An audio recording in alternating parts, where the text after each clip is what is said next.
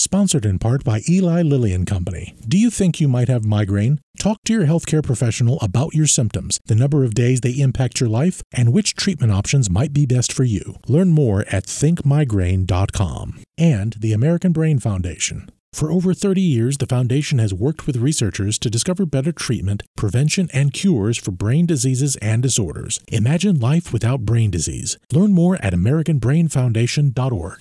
The Epilepsy Foundation leads the fight to overcome the challenges of living with epilepsy and to accelerate therapies, stop seizures, find cures, and save lives. Visit epilepsy.com to find out how to get involved today. And by Neurelis, a leading neuroscience company focused on the development and commercialization of therapeutics for the treatment of epilepsy and other neurologic disorders. The company's unique drug portfolios strive to address unmet needs in patient care. Learn more at Neurelis.com.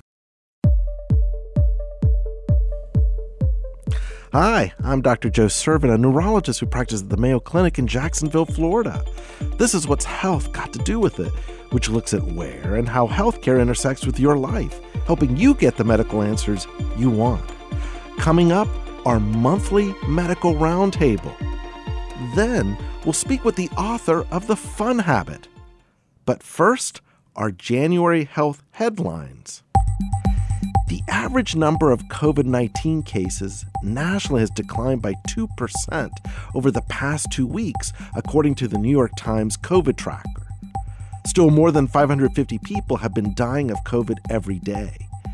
The XBB Omicron subvariant now accounts for 43% of COVID cases, a huge rise for this viral type the Department of Health and Human Services has extended the COVID 19 state of emergency that was instituted in January 2020.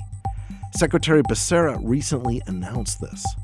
It was the 12th renewal of the emergency and is scheduled to last 90 days.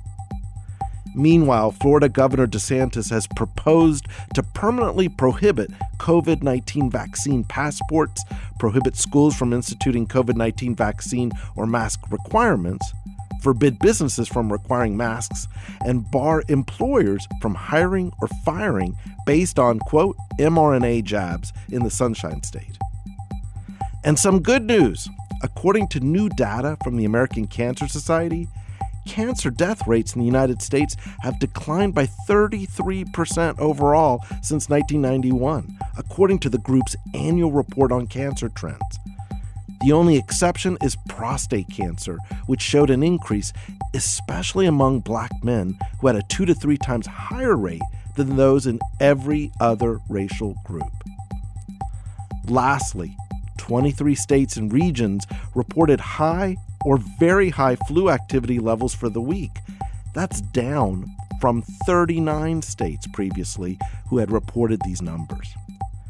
Joining us now to add perspective and dive into these headlines are Dr. Dacre Knight. He is a practicing internist at Mayo Clinic in Jacksonville, Florida, and head of the Ehlers Danlos Syndrome Clinic at that institution. Dr. Knight, welcome back. Thank you so much. So glad to be here. It's great to have you. We have Dr. Sunil Joshi. He is a practicing allergist, immunologist, and internist here in Jacksonville, Florida, and the immediate past president of the Duval County Medical Society Foundation. Dr. Joshi, welcome back. Always a pleasure to be here. Thank you. It's a pleasure to have you back. Last but not least, we have Dr. Daniel Correa. He is a practicing neurology, a deputy chief of neurology at the Montefiore Medical Center in the Bronx, New York, and the co host of the Brain and Life podcast. Dr. Correa, welcome back to our program. I'm so glad to be back, and I'm jealous of all of you down in Florida while I'm up here in the New York cold. well, you know, uh, that's one of those things that we can have to work to get you back down here in our studios with us. But we're going to get started, and let's uh, begin uh, with COVID and influenza. As I mentioned earlier, COVID infections are down nationally as we end January, but deaths continue to occur. The virus is in full force in China, and the XBB subvariant is on the rise. Yet flu cases nationally are trending downward. Dr. Joshi, what are you seeing in your practice? Are we out of the woods for both COVID and flu? Well, you know, our practice basically mirrors what we're seeing nationally, and that is that we have seen less COVID and also less flu in the last few weeks. I mean, in fact, the CDC uh, data suggests in their weekly report that there's a 23% decrease in COVID positivity nationally. Um, and that is certainly what we're seeing here in Florida, at least recently. But in terms of being out of the woods, you know, it's it's it's like anything else. You know, the flu is an endemic virus, and and COVID is going that way. And so we will have periods of time where things look good and periods of time where it's peaking. Um, these these hills and valleys hopefully will become less steep um, compared to how they were a few years ago. Um, and I think that's how we're going to get through this this the rest of this pandemic as we move forward. So I, I do think we're in a much better spot than we were last year at this time, and certainly two years ago at this time. Um, but there will still be some peaks and valleys as we go forward. Dr. Knight, one of the aftermath of all of this is long COVID. Are you seeing high caseloads of long COVID type syndrome or symptoms? Yes, we do still see cases of long COVID, and and speaking of these conditions being endemic, I think we will continue to see that, and it is something that we will also have a bit of a lag with as the cases of COVID fall, which is great. It's wonderful to see, but there will be a lag with the long COVID cases. By, by definition, this is long, right? This is prolonged, so it, it will continue. And fortunately, though, we do have centers that are managing these conditions, and they're around the country. They're very good. They're multidisciplinary, so they're focused on all the neurologic sequelae, the physical uh, rehabilitation that's required, all of these things that are involved in improving on the condition. The research is so important too, and that's also uh, been growing. So hopefully, we'll find some associations between what puts patients at risk and how we better manage it, and also maybe identify some other cases where we have seen prolonged symptoms from other infections and how we be- better be able to manage those as well within having this research done. Dr. Correa, there was a report about 550,000 seniors who got the Pfizer bivalent booster vaccine. They were tracked by this vaccine safety data link. And of those, 130 had strokes in the three weeks after the shot, according to a CDC official who spoke to CNN on condition of anonymity because they weren't authorized to share the data. Now, none of those 130 people died. And Pfizer stated that they have not observed this, and the CDC hasn't even changed its vaccine recommendations. As a neurologist, do we have to worry? So, while this report described an increase in the overall numbers of people in stroke and in the age group of people over 50, 65, um, you know, it's important to consider that this group is already those with higher risk stroke risk factors and higher rates of stroke. Um, also, many people had lapses in their medical care or medications during the pandemic, and we're kind of still getting into the flow of really optimizing the care that people should have to prevent stroke. So, as you mentioned, the numbers uh, out of the 150,000 seniors that were being monitored or in this data, 130 had strokes and none died. So, that's a rate less than 0.01% and that's a rate even lower than one in one in every thousand people. Multiple other studies of the safety data have not shown any increased risk of ischemic stroke, and no increased stroke risk has been seen in any other countries. Um, so the CDC is not recommending any change in the vac- vaccination practices at this time and agrees also that the risk of COVID 19 for older adults continues to outweigh the possible safety r- issues that may occur with the vaccine. The rates of hospitalization after having COVID and not being unvaccinated are three times higher, and the rates of death are 19 times higher. Um, so they're continuing to follow the vaccine and booster safety data. Uh, we have to be aware that there might be many th- factors that may be affecting these numbers, but I continue to encourage anyone concerned with getting the next booster or the vaccine, they discuss it with their primary care doctors so that they can understand their risk from getting COVID. And I know I want my family members to continue to get the boosters, and especially if they have stroke risk factors and other high risk medical conditions. I completely agree. I want my family to get those boosters as well. Let me switch the topic to something that really seems to take over a lot of my clinic visits, and that has to do with drug pricing, uh, with the things that uh, all of us prescribe. Uh, Governor DeSantis unveiled new efforts to reduce prescription drug pricing and increase transparency in the state of Florida by going after pharmacy middlemen. Pharmacy benefit managers will need to disclose all organizations affiliated with them, including any affiliated pharmacies or companies within their corporate umbrella. They have to disclose any complaints or settlement agreements that they've been party to prior to operating in Florida and it directs the Office of Insurance Regulation to act against these managers which violate state law and hold them accountable as is consistent with all insurers. Dr. Joshi, do you think going after pharmacy middlemen, it's an interesting approach, will have a positive impact on drug pricing?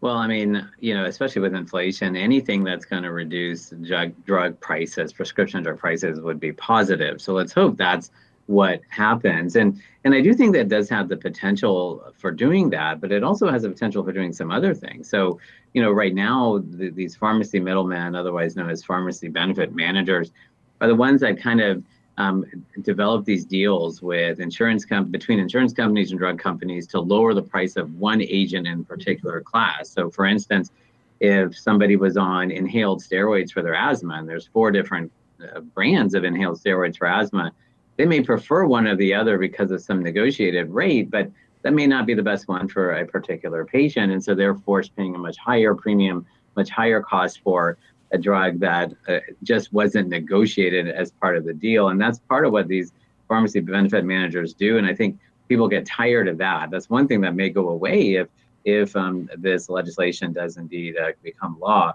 Um, and it and also it's these mail order pharmacies. You know, you're getting your drugs from from mail order pharmacies as opposed to your neighborhood pharmacy and you lose a little bit of that touch with um, the pharmacist um, and they'll mail you 90 days supply even if you don't even need 90 days supply and, and you're kind of forced to use those systems which again is is typically a waste of money to be honest and is part of why prescription drug prices are so high. So so this may allow the community pharmacies to actually have more of a role in um, providing medications to patients, and which can also be a good thing. So there may be multiple positive impacts here. The the number one thing would be the price, but also some of these issues related to getting the medication that your uh, physician prescribes for you. I'm not having to do 90 day supply, and also being able to go to a local pharmacy.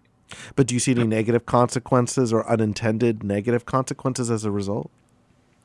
You know and that's that's the thing. Anytime you know you try to do something positive there are always the potential for unintended consequences. And and you know why are pharmacy benefit managers there in the first place? I mean they were basically there to take away some of the administrative burden from the health insurance companies in terms of you know uh, uh, understanding what drugs would be less expensive for them how to administer the medications et cetera and by putting additional burdens or additional regulations on the pharmacy benefit managers, they certainly may go away, um, which will then put more burden on the insurance companies. And guess who's going to pay that? I mean, that again is going to be the consumer. So insurance premium rates may go up as a result. So we have to keep an eye on all of those things as well. So what might be a short-term positive thing may end up being a long-term negative thing.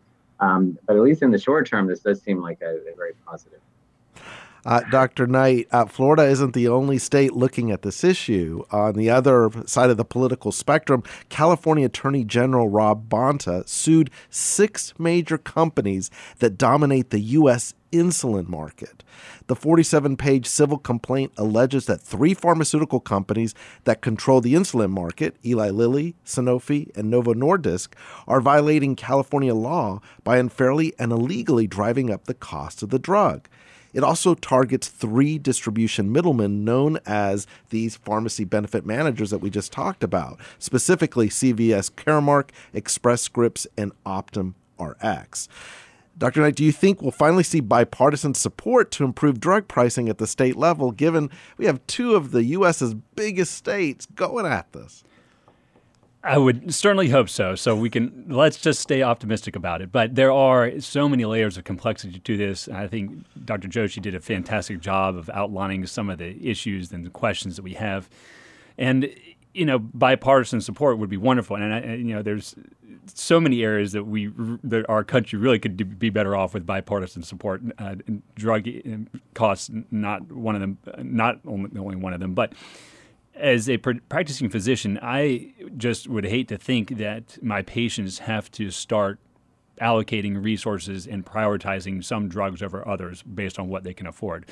We generally are not in the practice of prescribing medications that are not necessary, right? So if there are any medication prescriptions that are required and they cannot afford them, then we're just doing a, a, a poor service to the health of our of our country and our patients all all, all over the states.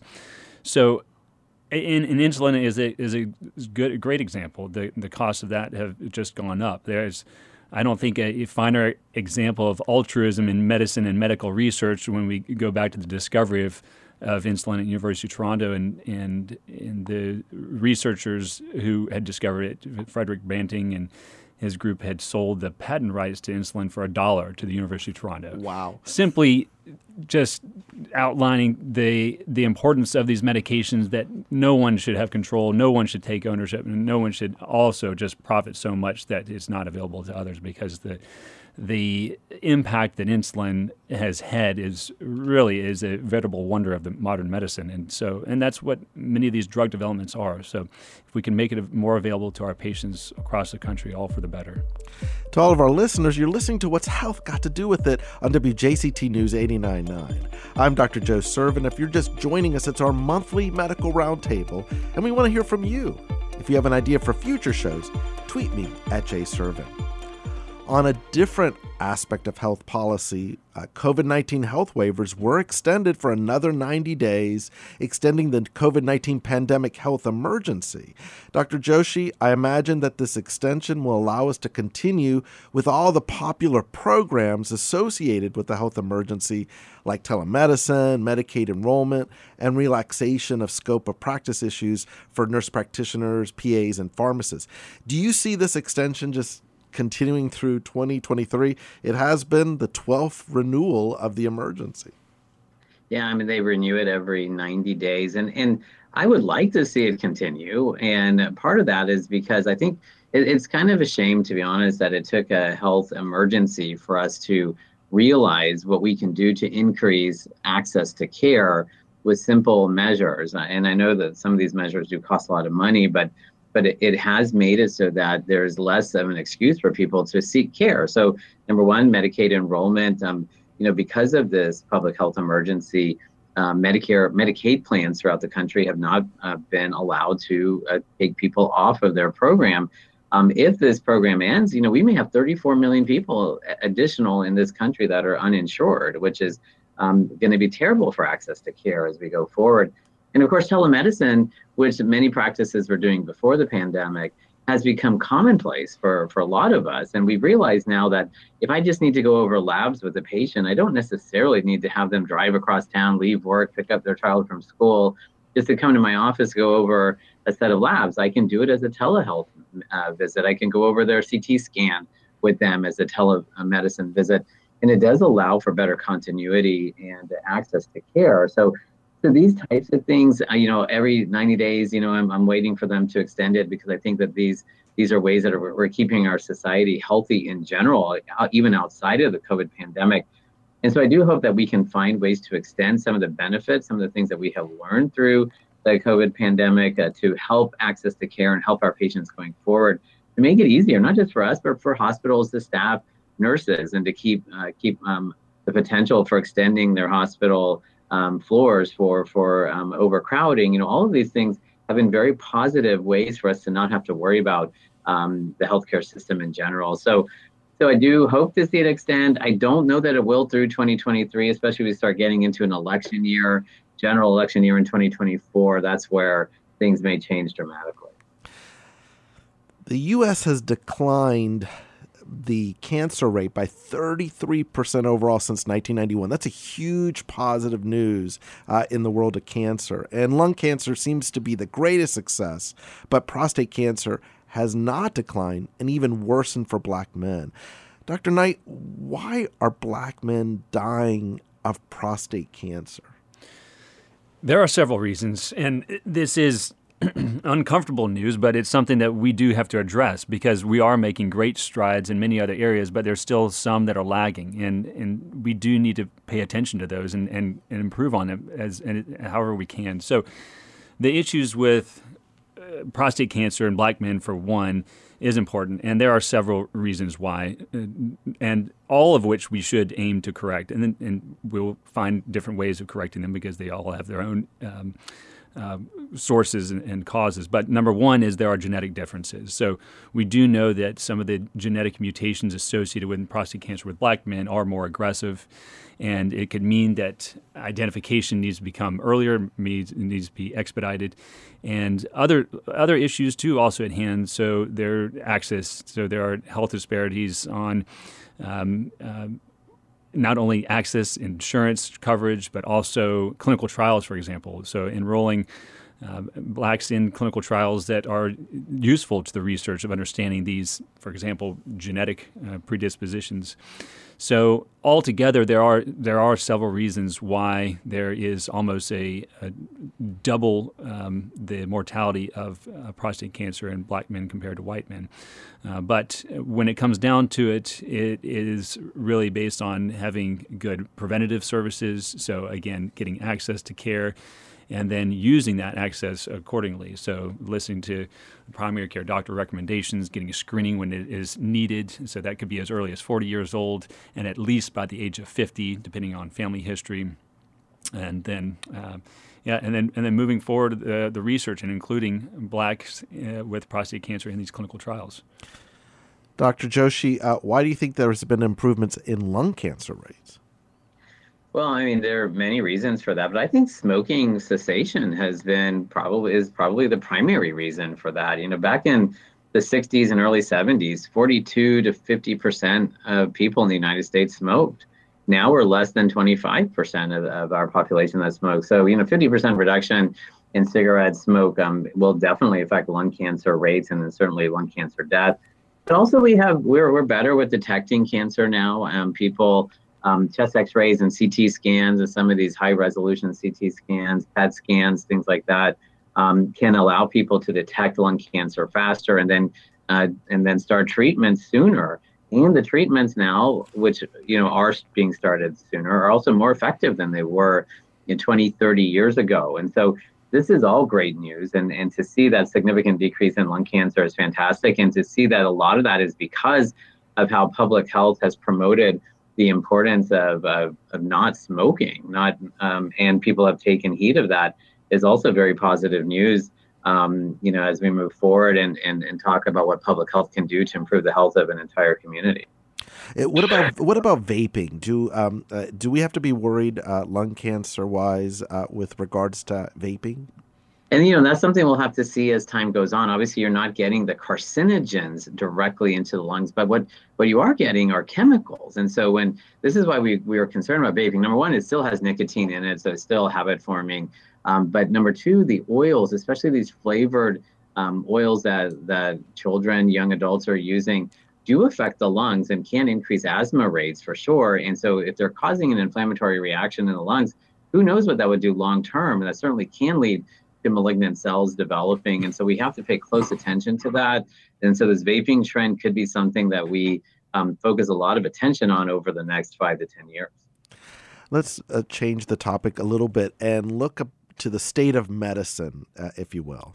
Very recently, uh, there were 7,000 nurses at two New York City hospitals at Mount Sinai and Montefiore who ended a three day strike and returned to work earlier this month.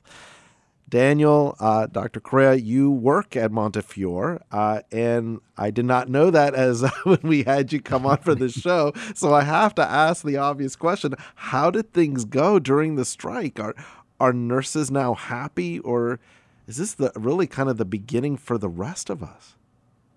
Well, you know, I'm sure I can't answer necessarily for the nurses, but uh, you know, for many of us, it was a challenging time. I know at each department at Montefiore, uh, schedules had to be adapted to make sure essential care was provided to our patients. In neurology, we added doctors to every shift that's 24 hours a day to work alongside the emergency travel nurses that came during the strike and we had limited support staff on site. Um, and unfortunately, this did change some people's appointments or non-emergency procedures and that could that were delayed. Um, now, anyone who works in healthcare has to recognize, um, like I'm sure we all do here, the essential role and contribution of the nurses uh, and what they provide to the teams and the people we serve. Um, by no means, I, I was not in the room for these negotiations, but what I've learned is that nurses represented by the New York State uh, Nurses Association were in negotiations with New York City hospitals, including Montefiore, to address their concerns about resources, unfilled positions, the numbers of patients cared by, for by each nurse, and, and pay.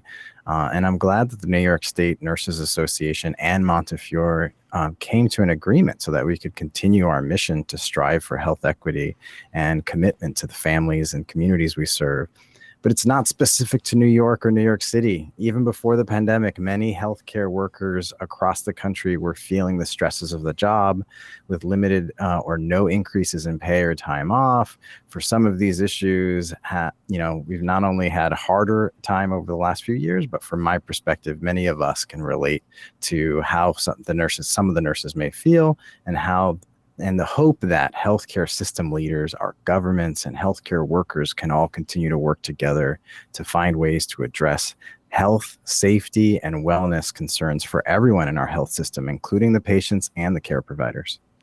Dr. Joshi, do you just find because uh, Dr. Correa is right? Uh, there was a Minnesota nursing strike. There's the National Health Services System in Britain. Have their uh, nurses went on strike. Is this all aftermath of COVID, in your opinion? I mean, I think COVID may have been the final straw, but as Dr. Correa said, this is something that has been brewing for quite some time, you know. And so when hospitals are are their when their budget becomes tight, um, unfortunately, staffing becomes it's the staff that, that that pays the price for that, and that's nurses, that's doctors, that's um, uh, medical assistants, that's all the way up and down the line. It's the staff that pays the price, and the nurses are down there on the front lines and and when with covid that certainly brought that to light. So being overworked their work conditions having to have one nurse for four or five beds in the icu which is very atypical uh, in most uh, situations. A lot of nurses left uh, the practice of nursing which put more of a burden on the nurses that were there. So certainly covid did make it worse made the situation worse and almost made it so they had no choice but to go on strike um, but this was building for for quite some time, maybe even generations. Um, and also, you know, kind of goes back to what we were talking about before with legislation to help um, with drug, prescription drug prices. I mean, we have an issue in this country that um, has to do with healthcare workers, from doctors to nurses to PAs to nurse practitioners, being burned out for a variety of different reasons. And a lot of it does come back to the administration of medicine from non-medical providers um, putting the additional burden on the healthcare uh, staff. Dr. Knight, do you ever see our physician brethren joining uh, the nursing side of this equation and uh, striking potentially? Well, don't give me any bad ideas. Okay. it seems like a vacation enough to come down here to the studio and step out of the hospital for a little while. So I think though that yeah, it, just what Dr. Joshi mentioned too about uh, the the burnout, all of those things that we are also just discussing today. It's it's really it's frustrating for physicians who are trying to do what we can to care for our patients the best that we can with limitations and knowing that those limitations really in some cases just have no place at all. So I was talking to some of my resident trainees this morning as we're rounding the hospital about some of these things that we have to just deal with on a, on a regular basis. And the, the burnout has been described as moral injury, eh, I think is a, is a good way of summing it up in, in a sense, is that you know what you need to do, but you're not able to do it, right? And just having to having to swallow it almost again and, and again and again. So, what do we do about that? Well, we are limited as physicians. I mean, we take up so much of our time caring for our patients, you know, going through charting, documenting prior authorizations, all these things. It, it does uh, tire us out. So, if there are you know groups that can speak for us, I you know I'm not about to go into politics my, myself, but maybe some others will. But the you know, American Medical Association I know is advocating for physicians, and and there are nursing groups that do the same thing too, because this is a big problem, and we need to start finding some some good solutions fast. Let's switch the topic just a little bit to yet another condition, and this has to do with breakthroughs. And specifically, we're talking in an Alzheimer's drug approval. Uh, the U.S. FDA, Food and Drug Administration, has approved a drug called lecanemab. It's the second ever treatment for Alzheimer's disease that's intended to tackle the root of the condition and slow cognitive decline that results. Lecanemab, which will be sold under the brand name Leqembi, is the first Alzheimer's treatment of its kind shown to slow cognitive decline in a robust clinical trial and is the second treatment to be approved in under two years. Dr. Correa, tell us a little bit about lecanemab, and more importantly, is this a huge leap for Alzheimer's? All right, Joe. So no softballs. uh, you know, so I, am not a cognitive disorders uh, specialist. So I, you know, I've done, you know, the reading, particularly because it, you know, Alzheimer's disease touches all of our families, um, and spoken to other experts to learn more about this new and uh, and these uh, the other new medications. So, you know, the short answer to the question all of our families have this is not a cure and it's not a definitive treatment to prevent Alzheimer's. It is a treatment directed against the amyloid protein for the treatment of early forms of Alzheimer's disease. And so, in that study, the treatment reduced the amount of that protein in imaging tests and slowed the cognitive and the functional decline by what they described as 27% over 18 months. And that was compared to people getting a placebo treatment. But it's important to know that on the treatment, there was still progression of the condition. It didn't stop it, it didn't take it away. Uh, we don't know yet for the people on the treatment and their families what this 27% of slowing and decline meant for the quality of time together or their independence. I appreciate that. And I'm going to let that be our last word because we have so many more topics to cover, but not enough time. So I'm going to mm. thank our fantastic uh, trio of guests here in studio Dr. Dacre Knight. He is a practicing internist and director of the Ehlers Danlos Syndrome Clinic at Mayo Clinic in Jacksonville, Florida. Dr. Sunil Joshi, he's an allergist, immunologist, internist, and the immediate past past president of the Duval County Medical Society Foundation, and Dr. Daniel Correa, a practicing neurologist and the deputy chief of neurology at the Montefiore Medical Center, uh, at the Montefiore Medical Center in the Bronx, New York, and co host of the Brain and Life podcast. Gentlemen, you guys, as always, a fountain of knowledge. Thank you so much. It's been great. Thank you. Thank you, Joe. This is awesome. Yeah, thank you, Joe. Next time on the beach in Florida. Absolutely. we'll secure the chair for you all three. And up next, maybe just having fun is the best prescription for health. Wellness guru Dr. Michael Rucker joins us on his new book that explains how. We'll be right back.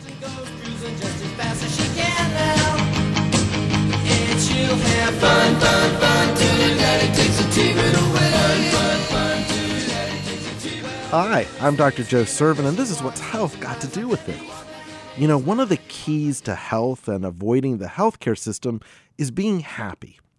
Indeed, a common question that we're often bombarded with in both traditional and social media is Are you happy? It's true that happier people have been shown to be healthier and have a longer life expectancy. But here's the rub Many of us simply don't know or realize when we are happy because happiness is often perceived in retrospect and not in the current moment. So maybe we're asking ourselves the wrong question. Maybe the question should be Are you having fun? Fun isn't often mentioned in happiness studies or even in wellness. Our next guest has a terrific new book that argues that health and happiness are all about having fun. Dr. Michael Rucker is an organizational psychologist among many talents. He's created innovative solutions for companies such as Sony, Universal Studios, Red Bull, and Realogy. In 2016, he was named a top 50 influencer in digital health. His new book is The Fun Habit How the Pursuit of Joy and Wonder Can Change Your Life. He joins us now from his home in Summerfield, North Carolina. Dr. Rucker, Mike, welcome to our program. Thank you so much for having me. Mike, what led you to write this book? Why now? Yeah, so you touched on it somewhat. I think we've been overprescribed on the pursuit of happiness. So my own journey, I certainly succumbed to that. I'm a charter member of the International Positive Psychology Association. And for folks that don't know what positive psychology is, uh, right after the millennium, so about 2005, 2006, a group of psychologists had got together. You know, this work had been done prior, but essentially as a consortium, um, had gotten together and wanted to develop tools um, of psychology that weren't necessarily for uh, treating poor mental health health outcomes, but for tools of betterment. So things that are commonly talked about now, right? Gratitude, journaling, mindfulness, things of that nature, um, and you know, put those into commonplace so that people had access to them. And I was part of that, still am, I believe, in, in that science. Um, but what I had done over time was really made happiness a goal, right? And to some degree, I was achieving that. Um, but in 2016, I had a couple of unfortunate events. My younger brother passed away quite oh, suddenly, oh, and then uh, thank you. And then um, after that, uh, these two aren't related, but I had been a lifelong uh, runner slash triathlete, more a runner than a triathlete. Um, but uh, had used that activity to essentially mitigate low level anxiety and found out um, that I had likely gotten injured at some point and that my right hip was no longer functional and needed to get a hip replacement in um, my mid 40s. And, and for folks that don't know, you know, essentially at that point, you're putting car parts that have, you know, a limited lifespan in your body. So when you get it that young, um, you really can't run again. You know, some people, you know, in their 50s and 60s will run again because, you know, the shelf life's about 20 or 30 years. But uh, when you get it that young, um, you know, you don't want what's called a revision. You don't want surgeon staff to go back in. So you're told to, you know, swimming and bicycling, bicycling is now your activities. And, but my identity really was as a runner. And so I had, you know, these two things where, you know, in retrospect, the appropriate response was to one, unpack the fact that my identity had been broken into pieces and I needed to put it back together. Right. And also that an appropriate response was not necessarily happiness of my brother's passing, you know, mourning and unpacking that and understanding, you know, my new role as a single uh, sibling and, you know, everything that comes with that, that that's not necessarily, you know, where you want to try and have good vibes only, right. As it were. But I was, you know, because I was such a strong believer in what we now call toxic positivity, right? I was like, you know, I can get through this, you know, like right. this, this, this too shall pass and wasn't taking the time needed to um, unpack these things. And um, like so many of us, what happened paradoxically is the more I tried to chase happiness, um, it was leading to a pretty direct path to unhappiness. So much so that I, I think I, you know, touched the gray area of a um, clinical outcome. You know, I was certainly on the path towards depression. And so, just to wrap it up, I, what, um, pro, you know, was a bit advantageous at the time is that um, a bunch of different researchers. The one that I, I like the most, Dr. Iris Mauss out of California and uh, Berkeley, uh, California, excuse me, University of California, Berkeley, was looking at this phenomena specifically in the Western world, right? In individualistic societies where we really hold all of our wins and losses, um, you know, as internal elements of the self.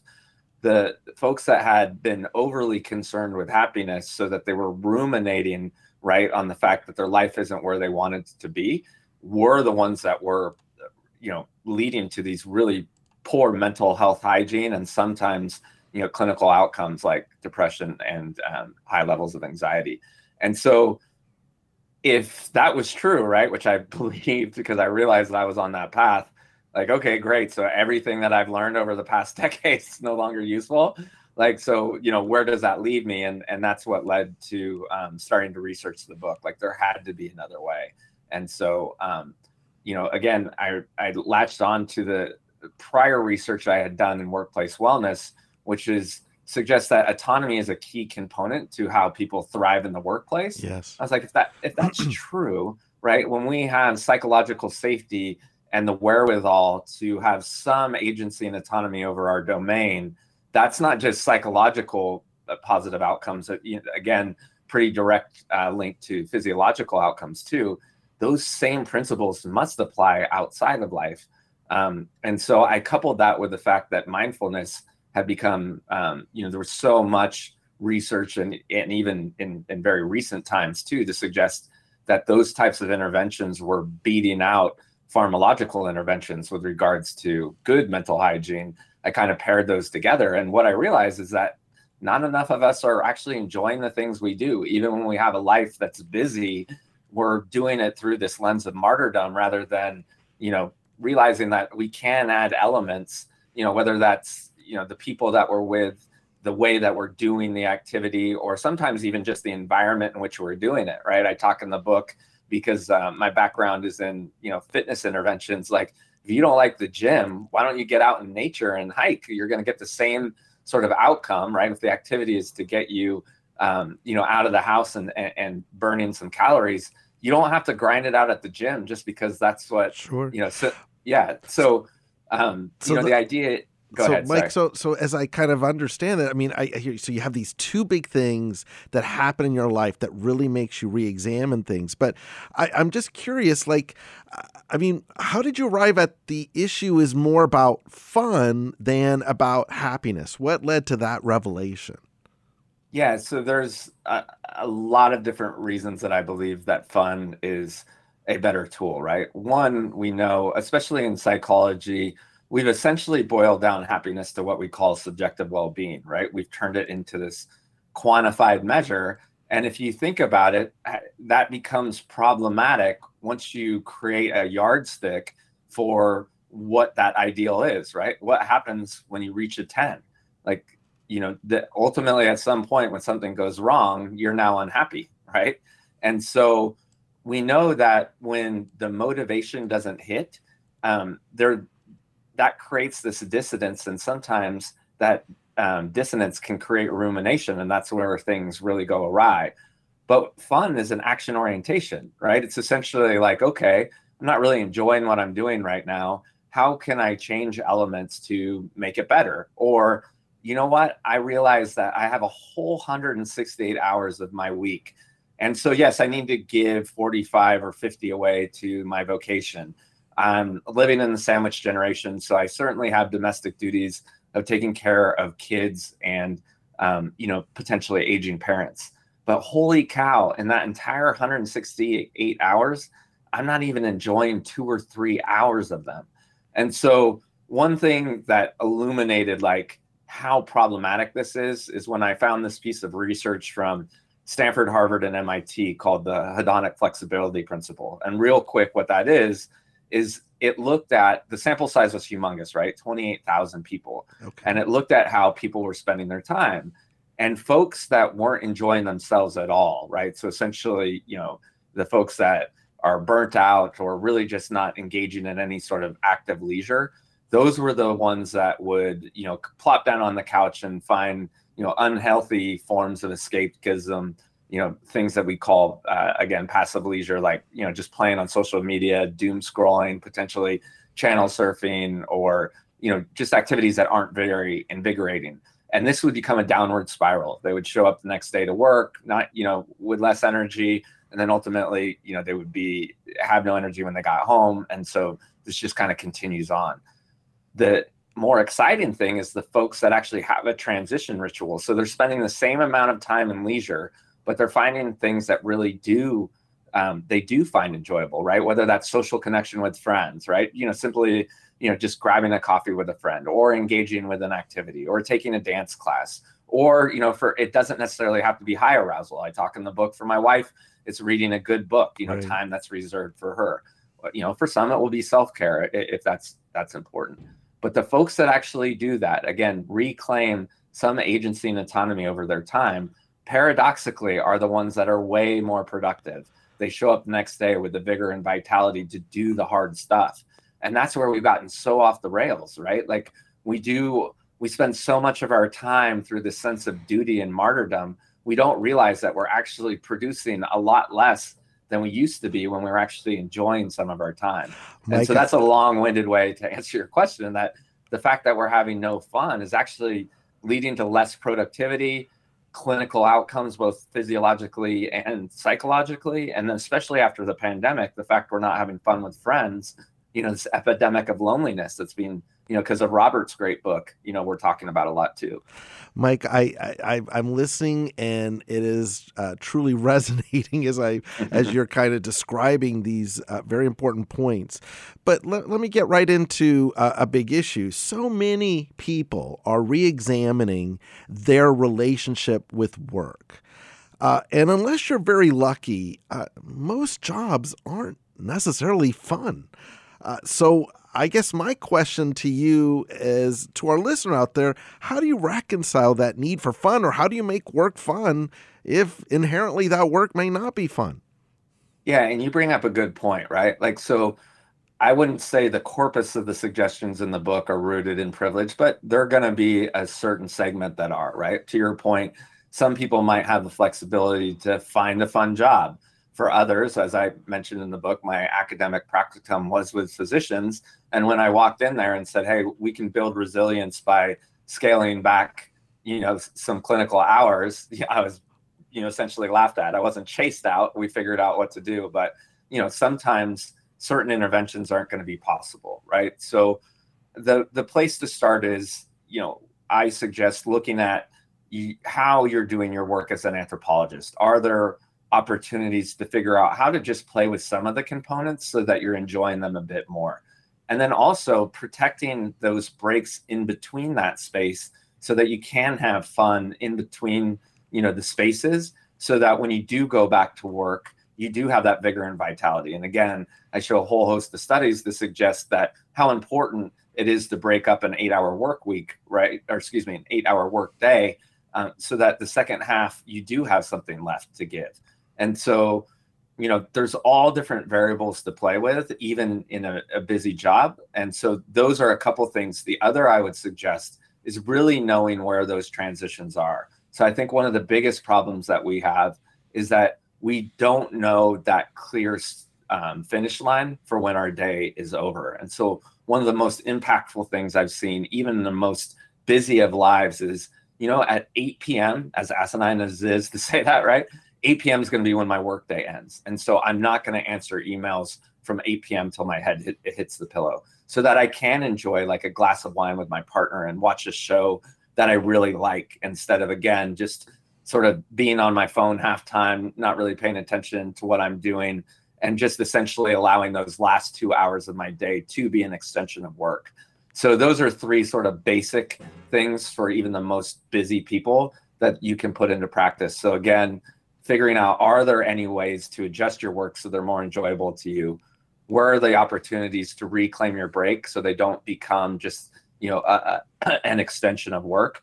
And then how can you develop transition rituals so you know that your workday is ended? And that's especially important for folks that work long hours and then uh, you know people that work in the knowledge economy where essentially you don't know when a creative project is finished right Right. I love those suggestions. So I want to make sure our listener walks away from listening to our conversation uh, with uh, like probably the most actionable item. What's one thing, um, briefly, that a listener or reader can do to increase fun in their life? What's what's that central piece you would uh, say to that?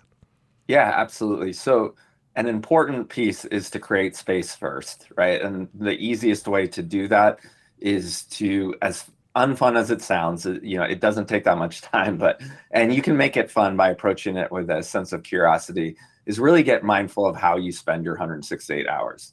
So it's not going to be like each week is an exact carbon copy of the previous one but you'll be really surprised how habituated you've made your week. And so looking for opportunities to find ways to create space so that fun can thrive right? So that's that's really the biggest first step you know where are you spending too much time? Essentially just passing time right? Again you know that might be watching you know shows that you don't care about. Again any of us can look at our phones. Uh, you know both the iphone and android now will tell you how much time you spent on an app. Sometimes that won't be social media per se right? For me i realized i was spending way too much time in email and it was essentially my fault right? I was i didn't turn my notifications off and you know those email apps are devised in the same way other attention economy apps are right? Like if we aren't mindful of them they will capture our attention. And so there are ways to figure out where are those transitions where you're like this is my time whatever that means. And then you can incorporate fun activities back into that. And so you know just a little bit of brainstorming you know figuring out what it is that you want to try and be playful with you know adding a little bit of variety and novelty. And what you'll find is the first week or two you know all of us even if it's something that's really enjoyable that change becomes hard right? The first couple weeks you'll be like eh, i don't know you know is this working? Especially for the ones that are connecting to um, something that they have a level of mastery. So i see dance classes and going back to music classes being like really impactful but the first couple weeks are difficult right? If you really knew how to play the guitar and you're going back for the first week realizing like oh i've got a little bit of catching up to do that can be difficult. But by week three, when you're like, oh my gosh, why haven't I done this sooner? Check in with yourself and see how the next day at work or you know at home if if you have more domestic uh, responsibilities and just see how you show up. See how much better your work is and see how much better you feel and i promise you that's all it takes and then the rest just becomes a really easy sell i love that and i'm going to let that be our last word uh, mike uh, congratulations on just a fantastic book. Uh, I've already uh, put this on my uh, bedstand as a reminder that I need to always incorporate fun in my own life. Uh, I really appreciate uh, you coming on our program today. Oh my goodness, I'm so grateful for the opportunity. Thank you so much. You betcha. We've been talking to Dr. Michael Rucker. He is an organizational psychologist and the author of a terrific new book called The Fun Habit How the Pursuit of Joy and Wonder Can Change Your Life. Well, that's our program for today. We hope you've enjoyed our show. If you missed anything, you can listen to the full episode at WJCT.org and on your favorite podcast app. Thanks to all of our guests. Our executive producer is David Luckin. Heather Schatz is our senior producer. Brendan Rivers is our producer. Isabella De Silva is our director. Next week's program is our Healthcare of Adjusting Brainwaves show. If you have questions about this or any topic, let us know by calling us at 904 358 6362, email us at health at wjct.org, or tweet me at jsirven. I'm Dr. Joe Sirven, and you're listening to What's Health Got to Do with It on WJCT News 899 Jacksonville. Thank you for listening, and stay in touch.